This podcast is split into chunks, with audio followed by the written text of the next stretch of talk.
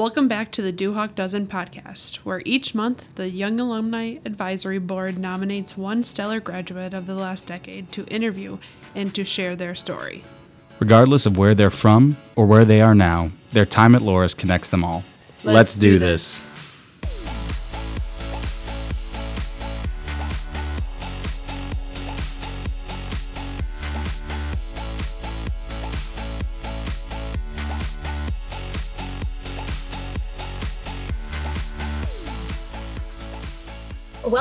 the Duhawk Dozen podcast, where the Loras Young Alumni Advisory Board spotlights a young graduate each month. I'm Allison Wong, and our 12th and final Duhawk Dozen recipient for 2023 is 2014 graduate Teresa Gray. Welcome, Teresa. Hi, thanks for having me. Yeah, of course. Teresa, you were selected as our December Duhawk Dozen for everything you've accomplished during your time at Loras and in your career. Your nominator believed that you are an ethical decision maker, and our young alumni board agreed. Your nominator also said, Something that has always stood out to me about Teresa is no matter how busy she is, she still manages to give an incredible amount of her time back to others. From her time at Loras with Bible studies to being a peer assistant to even providing car rides to Duhawks without cars, Teresa embodied Duhawks supporting Duhawks and still does almost 10 years later. She is ethical and always supports her community and all that she does. Wow, How does it feel to hear that? yeah. I loved that. So let's go back to the beginning of your Loras journey. How did you choose to attend Loras? Well, I kind of had a couple stipulations in mind. I knew I wanted to go to a Catholic school. My faith is very important to me. I went K through eighth and then high, Catholic high school. So almost all of the colleges I looked at were Catholic. Um, I I wanted a school that was far enough away from my parents that they could not surprise me as a surprise guest. Like they'd have to call me and say, "Hey, is it okay if we come?" But close enough that I could make it home if like I don't know I broke an ankle or something and I needed to go home. Um, I wanted a school that provided scholarships for academics, and I I kind of wanted a smaller school. I looked at some bigger schools, and I like even visited Marquette, and I think after being in one of those classes, like as a student and sitting in on something, I wanted to be in a classroom where I wasn't just a number. I didn't want to be in a lecture hall and not know my professors. I wanted uh, to be able to have a relationship with my professors. And Loras kind of checked all those boxes and then some. Just, yeah, it was a little bit smaller than I expected because at the time it was like the size of my high school, maybe, but it was well worth it. Yeah, that's great. Where are you from then? I didn't. So I'm from that. Rockford. Uh, okay. Well, technically Belvidere, just outside of that, but some of your other Duhawk dozen. Um, Father Charles Warren was in January, and then even Nick Satterley. Um, uh-huh. We all went to the same high school and kind of knew each other from like youth group growing up. Gotcha. Okay. Wow. Love those connections.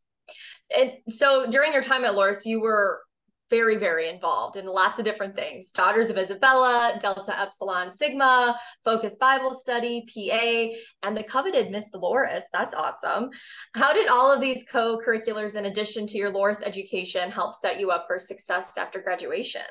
Well, a lot of that was kind of helping me um, kind of just figure out who I was and what I liked to do. Uh, a lot of the co curriculars that I had either involved my faith or involved opportunities that helped me grow in some way. So, like Daughters of Isabella, um, we put on a formal every year, and I became the DJ for two of the years. I was DJ T Bird. Um, and kind of like ran the organization my senior year. I was the regent. And so it took a lot of time and responsibility, but also time management and working with other organizations.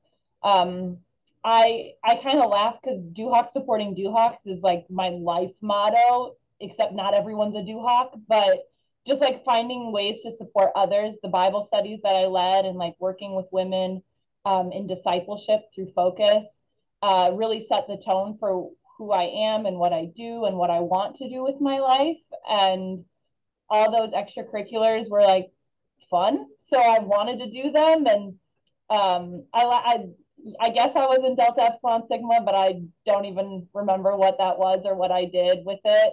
Um, one that wasn't mentioned that I'm actually super proud of is I was the intramural athlete of the year, three of my four years. Uh, if you go into Graber, I'm on the wall. I'm there. I love that. Um, yeah, it was. How did fun. we miss it that? Was, it was fun. It was things that I like to do. It was, um, yeah, the the event planning aspects kind of carry over into all my future jobs and serving others being part of people's faith journeys like all of that was groundwork was being done while i was at Loras. yeah i was gonna say like reading up on your kind of career you know looking at your linkedin before we talk because I, I you know we didn't know each other yeah. um i i saw that you know faith a kind of event planning support that seems to all be like a, a common denominator in all of your jobs but it also seemed to be something that was rooted at, at Loras, learning about all these things you were involved in. So you said you were trying to like figure out yourself what you liked, but it seemed like those core values like were always there from the beginning. Um, so I guess just how how did you find it um, kind of translate all of that into your career? So something that um, kind of runs through my my own life journey, my faith journey is this like relationship, identity, mission um, finding out who I am in relation to Jesus Christ, in relation to his church, in relation to the people around me, um, knowing that we are made for love and made to serve others and love others and kind of know Christ and bring him to other people. That kind of helps give me my identity of who I am, of what I live for. Um, I joke there's in the Catholic Church, there's there's saints, people who are, are recognized by the church as good and holy people. And sometimes there are saints and companions, quote, quote. And I always joked about just wanting to be a companion. I don't need to be named. I can be the background person. I can just be along for the ride, um, but helping helping others get there and be there. Uh, and then that drives mission. And that's like who I am and what I do. And Loras really helped helped me find those other people with me. Like I have some of my best friends are Duhawks through and through to this day. We still keep in touch and the the people that I rely on and I'm able to like bounce ideas off of and talk to are all we're all on the same page. We're all headed headed to heaven hopefully and hopefully we're able to take each other with us. So it's just been a great blessing and one of the best decisions of my life was to be a Duhawk. Yeah, I, I love that. You're so involved, you know, you're still keeping in touch with the school and with uh, your friends. And that's, that's great. That's what we all, want to do um, after our time at Loras.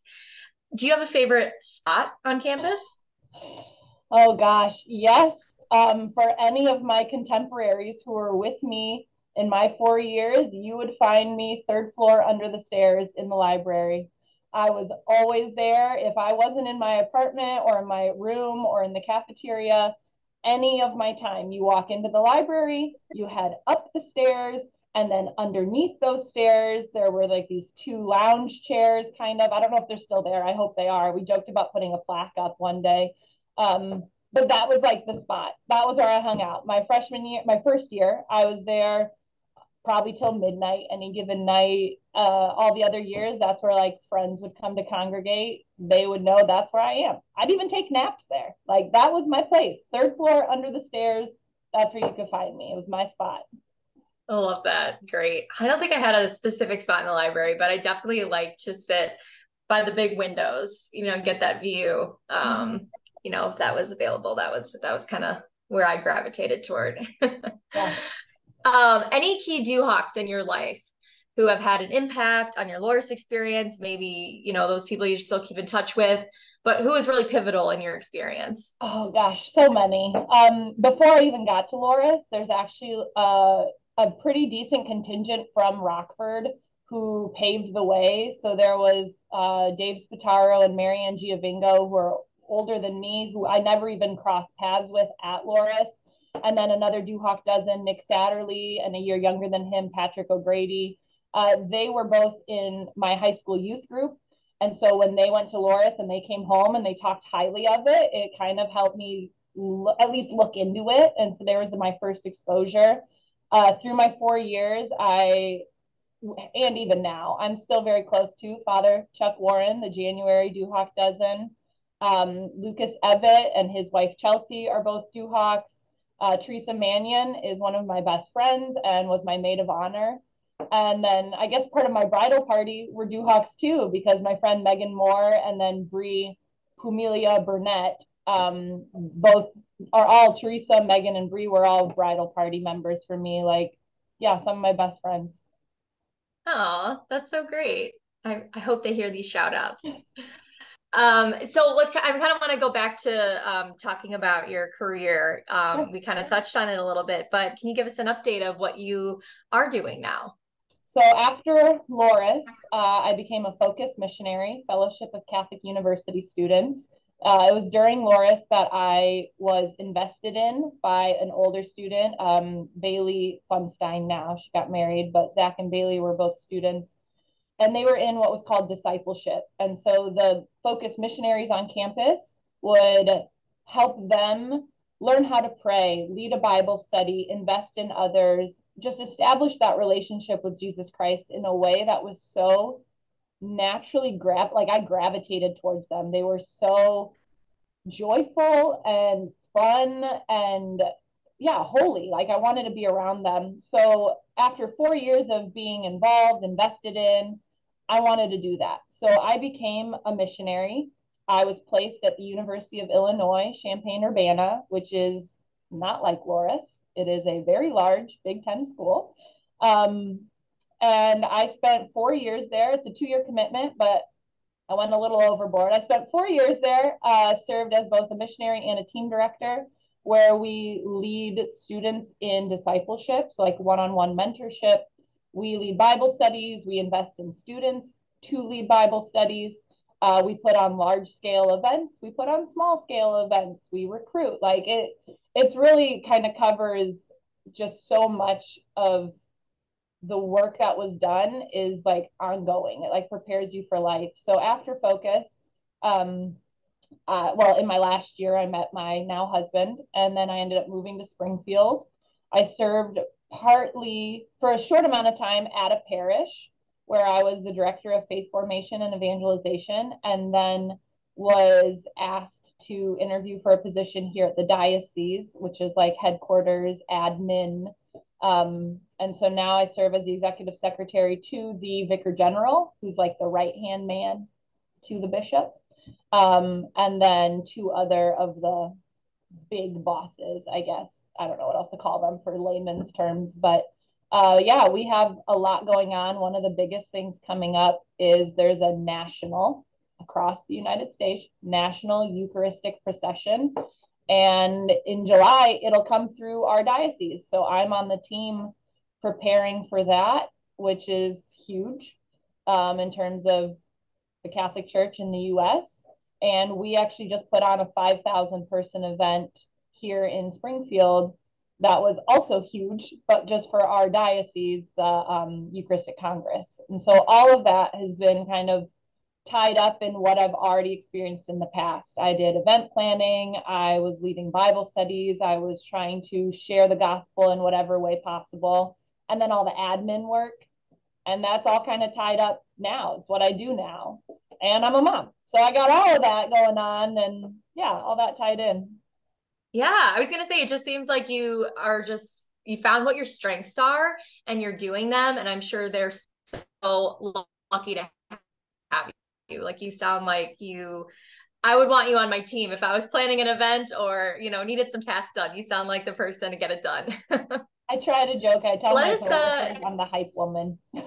yeah. bring the hype in the office. Yeah, I love that. Everyone needs that. Tell us a little bit more about your family. You mentioned your mom. love to hear about yeah. that. So my husband Nick uh, works for the state of Illinois. He works in you know, I want to be able to tell you, but I'm going to just say that he's like an intelligence officer. So he's not like a trooper, but he works for state police. Um, and then I have a three year old, Faustina.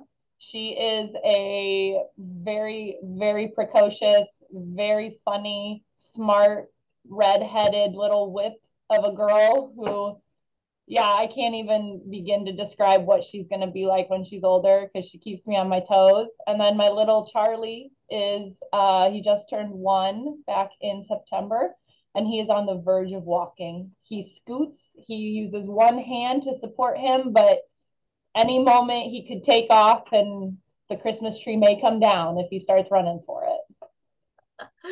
Oh, that's so fun. Like three and one, those are such good ages. I have uh just nieces and a nephew right now, but it's really fun to um, be around little kids, especially around the holidays. Like, oh yeah, what a, what a fun time.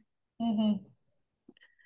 Um, so we we've kind of mentioned Duhawks supporting Duhawks. That's been a theme throughout uh, this podcast and also your life. Um, do you have any specific kind of events or like milestones of Duhawks supporting Duhawks that you can think of? before you know before you graduated after you graduated just anything that kind of sticks out of like a pivotal moment of like oh this is Duhawks supporting Duhawks yeah there's a couple that i can think of when i was a missionary part of the the gig i guess is that you have to fundraise your entire salary um, and bring people into mission in that way like not everyone can give up two years to go somewhere and give of their lives but people can support financially and so it's an opportunity for others to go on mission while still living their regular life. So it's actually Loras alum were two of my biggest financial backers. Like my mission partners were Mr. and Mrs. Breitbach of the Breitbach Catholic Leaders and Thinkers program. And then um, Tom Tauke, who I think is a board of regent. And they made me being a missionary possible. And so it was it wouldn't be without them that I would be able to do what I did for 4 years because they supported me in that way.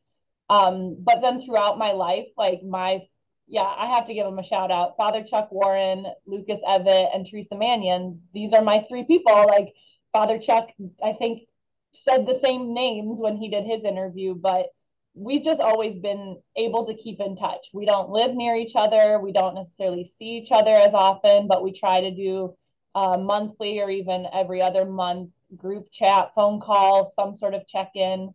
Um, so I guess an event, it's not even about me. It's about Duhawks supporting Duhawks. Father Chuck Warren's first mass and his ordination, like we were all there together for it when Lucas got married to Chelsea, we were all there for it. When I got married to Nick, we were all there for. So it's just like this time to come together. And like I said, yeah, my bridesmaids, three out of five of them are Duhawks, and we still keep in touch. So I think there's always Duhawks supporting Duhawks in little ways and in big ways. And that's just how it is and how I hope it always is with everybody, whether it's me and my friends or other Duhawks, just like knowing that the community is there for you and that even distant random connections uh, can be a means of support. When I was at U of I, uh, Duhawk Day happened, and I was with a bunch of Illini who are not Duhawks. But I had talked about Loras so much that some of the students were like, "I want to do Duhawk Day." So I like gave out some of my Loras t-shirts, and I planned a Duhawk Day in Champaign, Illinois and two people came. I emailed like I asked alumni for a list and I emailed everyone within a radius of whatever and and two guys came um and they both knew each other which was great cuz I didn't know them uh, but they showed up at the bar and then I had students with me wearing purple and gold and that was just like a tiny little Duhawk supporting Duhawks like these two guys came to Duhawk day and they did not know me who invited them but they came. So that was a nice little surprise when I was missing Duhawk Day away from all my friends. So that was nice.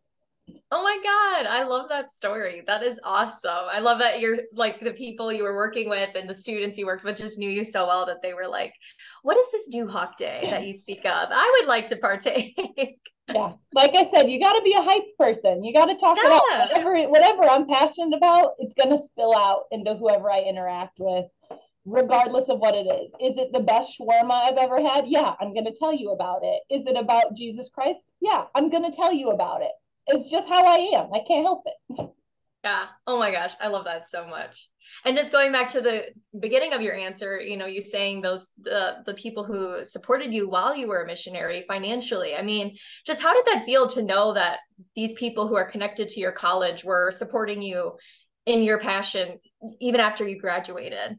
Yeah, I kind of lucked out. I think um, my senior year, there was a lunch that was for the Board of Regents, but they had invited uh, maybe a dozen of us. I don't know, but Duhawk dozen. They invited a dozen seniors to the lunch.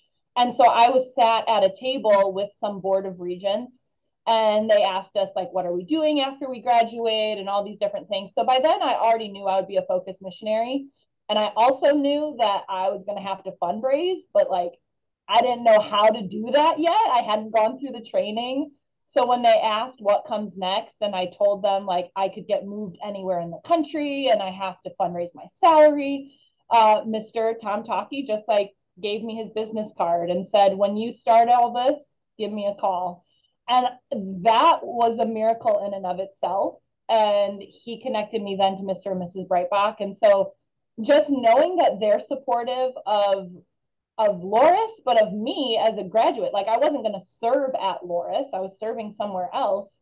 But their investment in me and in the mission of making the gospel known was so encouraging. Like knowing, okay, I have at least one person who's going to support me when I didn't know how to fundraise my salary at all. So that was like the starting point of I can do this and I have people who will support me. So that was huge to know this is possible and people want to be on mission with me.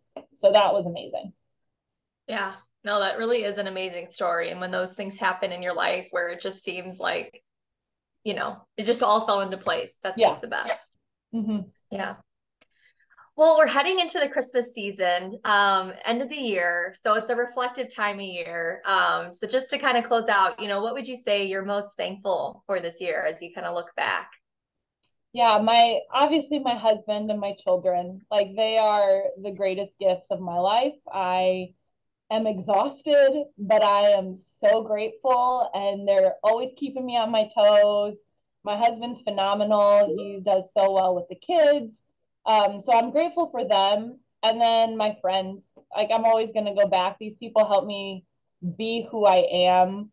Um, friends that I keep in touch with near and far, but just knowing like every year we have each other's backs and every year even if we haven't seen each other we're not together or what like just knowing that we have each other and we're all headed towards the same goal. Like i said like we want to help each other be better be be more be loras. I don't know if they still use that catchphrase but just being being the best version of ourselves.